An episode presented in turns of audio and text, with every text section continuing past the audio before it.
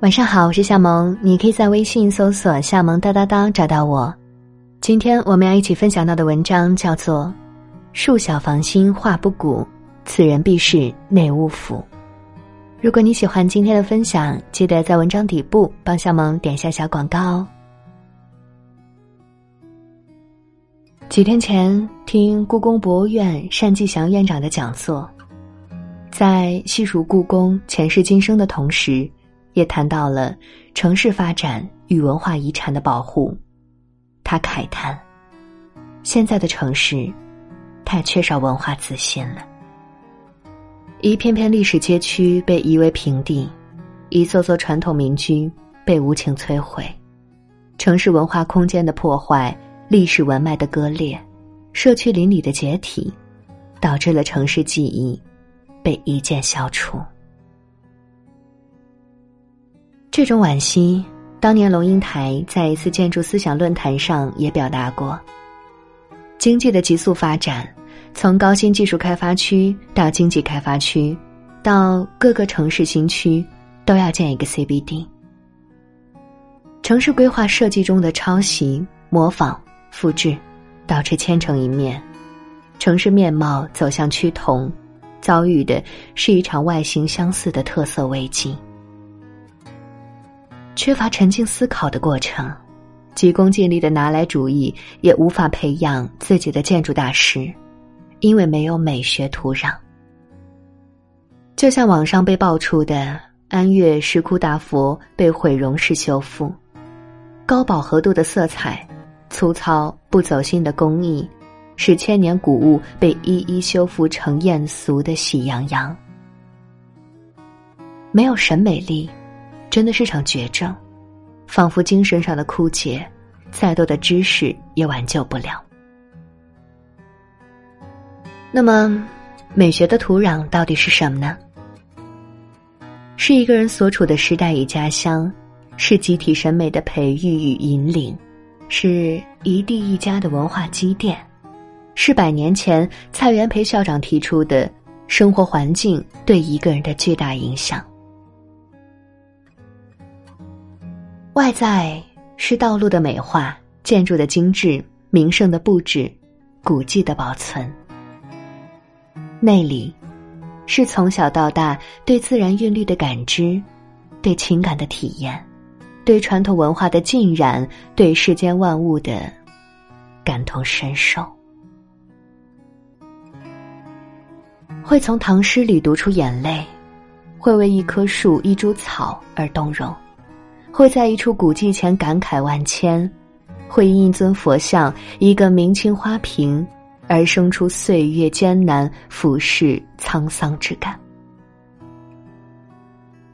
它令我们念念不忘，因为人世间所有的痛苦与愉悦都是相通的，即使过了百代千年。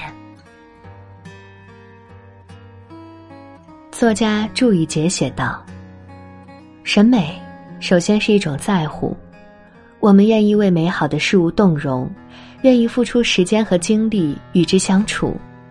我们在乎带给我们感动的事物和人。梁思成和林徽因会誓死捍卫老建筑，十刀碎的劳动者在米勒眼里是崇高的。王尔德提醒身处阴沟里的人们要仰望星空。母亲眼角和额头的皱纹，是美的。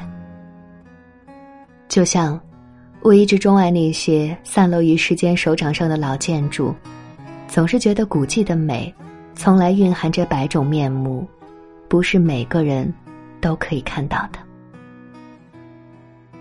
有的人会觉得，只是古旧之物，毫无生机，又灰尘满面。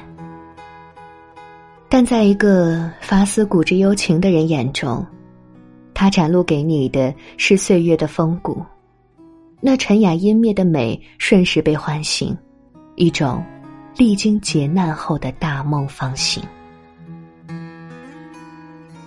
风物二字，真是动人。它深埋在城市的肌理，是时间凝练出一地的灵气，是守护着的老灵魂。尤其喜欢旧。去苏州小巷，亦或皖南古村落，仿佛是树身时见到了路，又像是雨过天晴云破处的宋词，总是素素的、旧旧的，一把浮华洗炼成日常。日光幽暗曲折，映在历史的回廊与往事的屋瓦上，映出光阴的风。花，雪，月，活了百千年的地方是有记忆的，一代代的储存映射，建筑不败，生活在这里的人永远在此地轮回，以血肉，以气韵，以丰沛的记忆构筑其面貌骨骼，独一无二。并以一种持续的、缓慢的、鲜明的气质，继续发散。梁实秋喜欢一切旧的事物，老朋友、旧时代、旧习惯、古书与陈酿。旧的事物之所以可爱，往往是因为它有内容，能唤起人的回忆。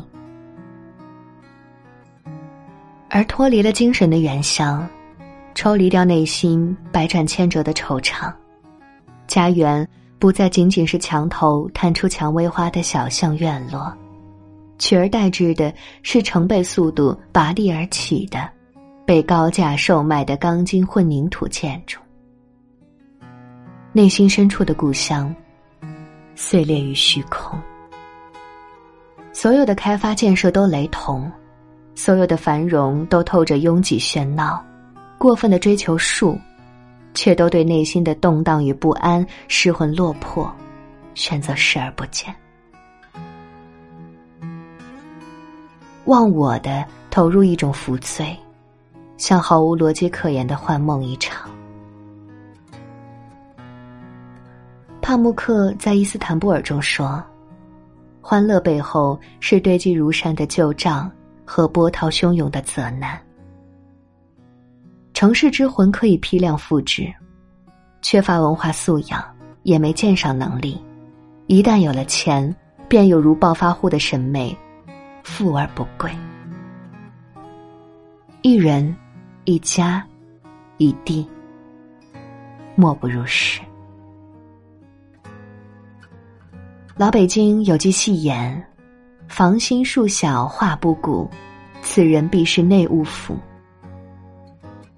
清朝内务府掌管宫廷财务，组织庞大，职务繁杂，实在是肥缺。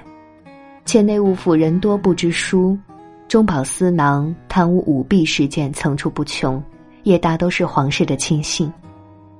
一旦入了内务府，身价似乎陡升，忙着买房置地囤金。房是新的，树是现在的，画是捧场的新作，不知书却又要附庸风雅，结果就是天棚鱼缸石榴树，地炕肥狗捧丫头。大概越缺乏什么，就越想炫耀什么，如同跟风，如同盲目的攀比，究其原因，还是内心的不自信。自己的价值观建立不起来，又无内心根基，也没有清醒的自觉，便会陷入德不配位、互相牵制的死循环。可是炫耀性消费终是不能长久。日本作家新井一二三曾在书中记录日本的八十年代，股票和地价都越炒越热。在新宿等闹区，几乎每个行人都穿着名牌服装、名牌鞋子，花大笔钱喝最高级的红酒、白兰地到酩酊大醉，然后不怕车费多贵，都要打的回郊区的住家去。那几年的日本，简直开着没完没了的嘉年华，或者说是天天过年、晚晚过节的全面性疯狂。但。经济过热的副作用很快就明显了，本来一点不值钱的小块土地，在短短几年内升了几倍，净值几百万美元。与此同时，传统习俗也在那几年内消失了。泡沫经济只维持了五年左右，一九八九年达高峰，一九九零年就破裂，国民经济长期停留在低迷状态。可是泡沫之后，一些传统习惯就消失了，更加合理化、计算化思考压倒了古来的生活文化。金钱能够买到一切，成了道德观念败坏到底的铁证。所以我一直喜欢一句话：“君子不立于危墙之下。”人应该对潜在的危险有所警觉。要懂得及时放下与离开。放置现在的语境，无论外部环境怎样的亢奋和焦躁，膨胀的信息、变态的欲望、扭曲的价值观，别人热衷什么，以什么为荣，自己也去做去跟随，本质上就是屈服，也是将自己立于另一种险境。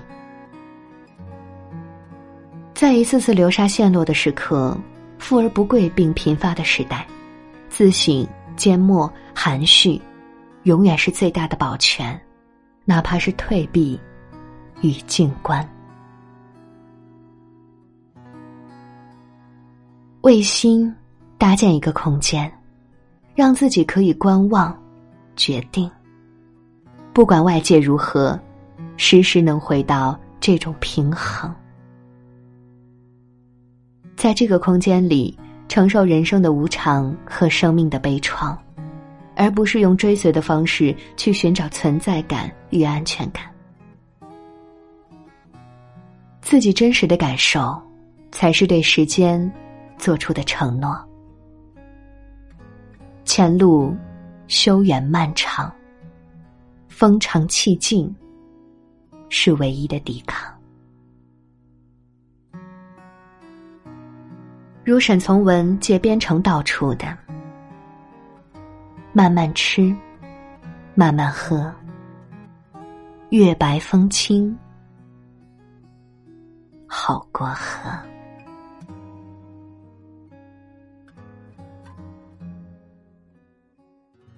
好啦，这篇文章就和你分享到这里，祝你晚安，做个好梦。